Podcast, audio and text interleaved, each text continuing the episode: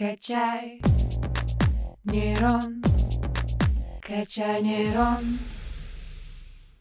Всем привет! Вы слушаете подкаст «Качай нейрон». Меня зовут Алена Лузина, и сегодня мы вновь возвращаемся к теме биомедицине. Я напомню, что на эту тему у нас вышло несколько подкастов, советую их обязательно послушать, потому что в них мы обсуждали достаточно интересные темы, связанные с секвенированием, биоинформатикой и применением искусственного интеллекта в исследовании опухолевых клеток. Сегодня мы будем говорить о макрофагах э, вместе с лаборантом лаборатории трансляционной клеточной и молекулярной биомедицины Анной Казаковой. Анна, здравствуйте. Здравствуйте. Давайте начнем с азов. Что такое макрофаг и зачем он нужен организму человека? Макрофаг — это клетка врожденного иммунитета, Врожденный иммунитет — это тот наш иммунитет, который стоит на первой линии защиты и защищает нас от вирусов, бактерий, помогает нам заживлять ранки и так далее. И макрофаги — это основные клетки этого иммунитета. Они обладают способностью к фагоцитозу. Фагоцитоз — это когда клетка поглощает чужеродный агент и уничтожает его. Зачем они простым языком нам нужны вообще? Для того, чтобы поддерживать, а, можно сказать, чистоту нашего организма, чтобы никакие бактерии и вирусы у нас там не оседали и не размножались. Кроме того, макрофаги принимают активное участие в противоопухолевом иммунитете и могут уничтожать э, видоизмененные клетки организма. Угу, то есть это такие наши защитники. Да, наши основные защитники. Без них мы бы точно не выжили. Макрофаги, они есть у всех млекопитающих или только вот у нас? У всех. Макрофаги есть у всех млекопитающих. И вообще врожденный иммунитет — это тот иммунитет, который возник в первую очередь. Вот в древности еще тогда давным-давным-давно это была первая защита, которая у нас появилась. И поэтому, да, макрофаги есть у всех. Ну, много исследований проводится на мышах, например, на их макрофагах. Так что, да. Макрофаги имеют свойство там размножаться в организме или их как-то количество снижается на протяжении жизни, как меняется? Сами макрофаги никак не размножаются, но их количество постоянно пополняется. Макрофаги происходят из двух разных путей. Часть макрофагов закладывается еще у малышей в младенчестве, а часть макрофагов постоянно обновляется и пополняется за счет деления стволовых клеток. Сами макрофаги находятся в тканях, а их предшественники циркулируют по крови, называются моноциты. Когда возникает такая необходимость, заболевание, опухоль, моноциты привлекаются из крови, в ткань, где они дифференцируются в макрофаги, и вот так этот пул макрофагов постоянно обновляется, пополняется. Вот. А могут э, вдруг эти макрофаги, которые, в принципе, делают нам добро, вдруг стать враждебными? Безусловно, могут. В опухолях такое как раз-таки и происходит. Изначально макрофаги направлены на защиту организма, и как только опухоль появляется, они всеми своими силами стараются ее уничтожить. Но опухоль, она хитрая, и по мере своего роста она учится перепрограммировать клетки иммунитета, и те макрофаги, которые были направлены на защиту, постепенно становятся нам враждебны и, наоборот, помогают опухоли развиваться, они привлекают, ну, они формируют среду, в которой ей комфортно. Также они могут сами уже перепрограммировать другие клетки иммунитета, чтобы опухоль могла жить и расти. Они также помогают ей метастазировать, подготавливают ей новые места, где она может пустить свои метастазы. Так что, к сожалению, да, они могут быть и против нас. А как-то вылечить это можно? Можно снова запрограммировать программировать их на работу, помогать организму? Можно. Вот как раз-таки есть довольно много различных терапевтических подходов к лечению опухолей, которые пытаются использовать уже имеющиеся ресурсы организма, то есть попробовать эти макрофаги перепрограммировать обратно, на хорошую сторону, чтобы они снова стали нашей защитой, чтобы они смогли уничтожать опухолевые клетки. Также можно, например, попытаться активировать в них их врожденный противоопухолевый иммунитет. Можно постараться сделать так, чтобы они перестали под подавлять другие иммунные клетки, чтобы работали Т-клетки, например, и уничтожали опухоль. Так что такие подходы есть, и они, ну, используются, да, довольно много публикаций на эту тему. А вот вы сказали, что можно их программировать. Как это вообще происходит?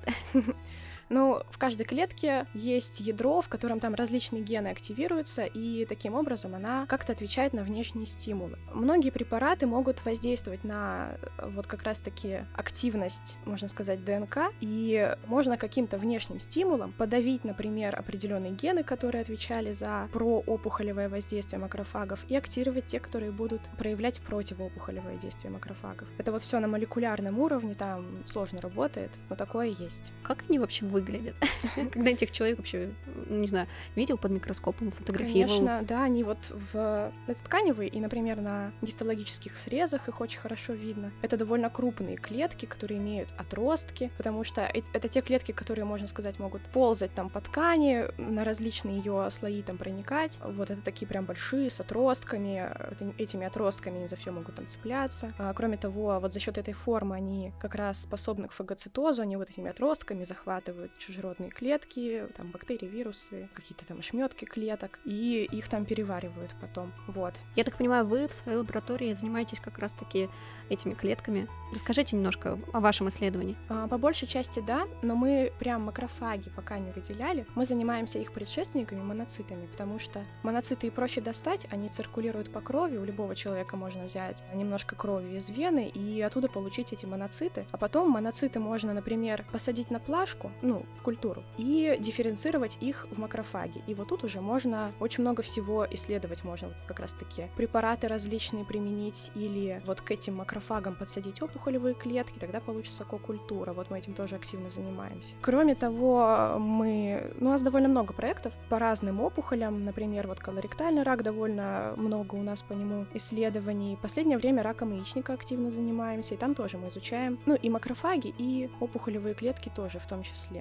Ну а вообще, в принципе, какова главная цель ваших исследований? К чему вы хотите прийти? Одним из важных шагов к лечению опухолей является ну, появление понимания того, как опухоль в принципе функционирует в организме. Угу. И так как мы изучаем иммунные клетки, это нам поможет, ну, как бы составить более полную картину того, как там это все происходит, а когда мы поймем, как это все происходит, узнаем все вот эти тонкие процессы взаимодействия между опухолью и иммунными клетками, это позволит нам в дальнейшем более эффективно использовать терапию, потому что вот очень часто развивается резистентность, например, вот при раке яичников резистентность развивается к терапии очень быстро. И и поняв, как, как клетки там взаимодействуют, почему так происходит, мы сможем в дальнейшем, ну не только мы, вообще все научные группы, которые этим занимаются, найти вот за что можно зацепиться и как применять терапию более эффективно. Новые препараты. Вот мы, например, когда какие-то исследования проводим, мы же там выбираем всякие маркеры, за которые мы можем зацепиться, чтобы посмотреть, что это за клетки. И вот выявив новые маркеры, мы сможем, например, подобрать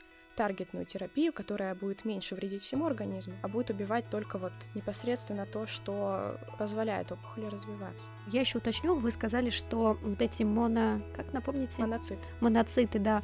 Их э, достаточно легко выделить из крови. А как же тогда макрофаги выделяются? Макрофаги выделяются уже непосредственно из ткани. Там тоже есть довольно много методик и протоколов, когда опухоль э, вырезается, можно из нее как-то... Я лично пока не пробовала, но из ткани тоже их можно выделить. И вот э, еще их довольно легко, по крайней мере, основываясь на литературных данных, можно выделить при раке яичников. Там при раке яичников, так как это опухоль, которая находится в брюшной полости, как известно, в брюшной полости, ну, я думаю, что большинству людей это известно, что у нас внутри там не сухо, там есть э, перитониальная, ну, брюшная, так сказать, жидкость, и при раке яичников ее становится очень много, и эти опухолевые клетки, макрофаги там просто плавают. Ее тоже можно довольно легко у пациентов взять при той же операции, и оттуда их можно выделить. Вот, но моноциты, конечно, в разы проще получить. Хорошо, я думаю, что мы на этом можем заканчивать наш подкаст. Напоминаю, что у нас сегодня в гостях была Анна Казакова, лаборант лаборатории трансляционной клеточной и молекулярной биомедицины. Анна, спасибо, что пришли. Вам спасибо. Я, дорогие слушатели, хочу напомнить, что у нас есть другие подкасты о биомедицине. Обязательно их послушайте. Пока-пока. Качаем нейроны 145 лет.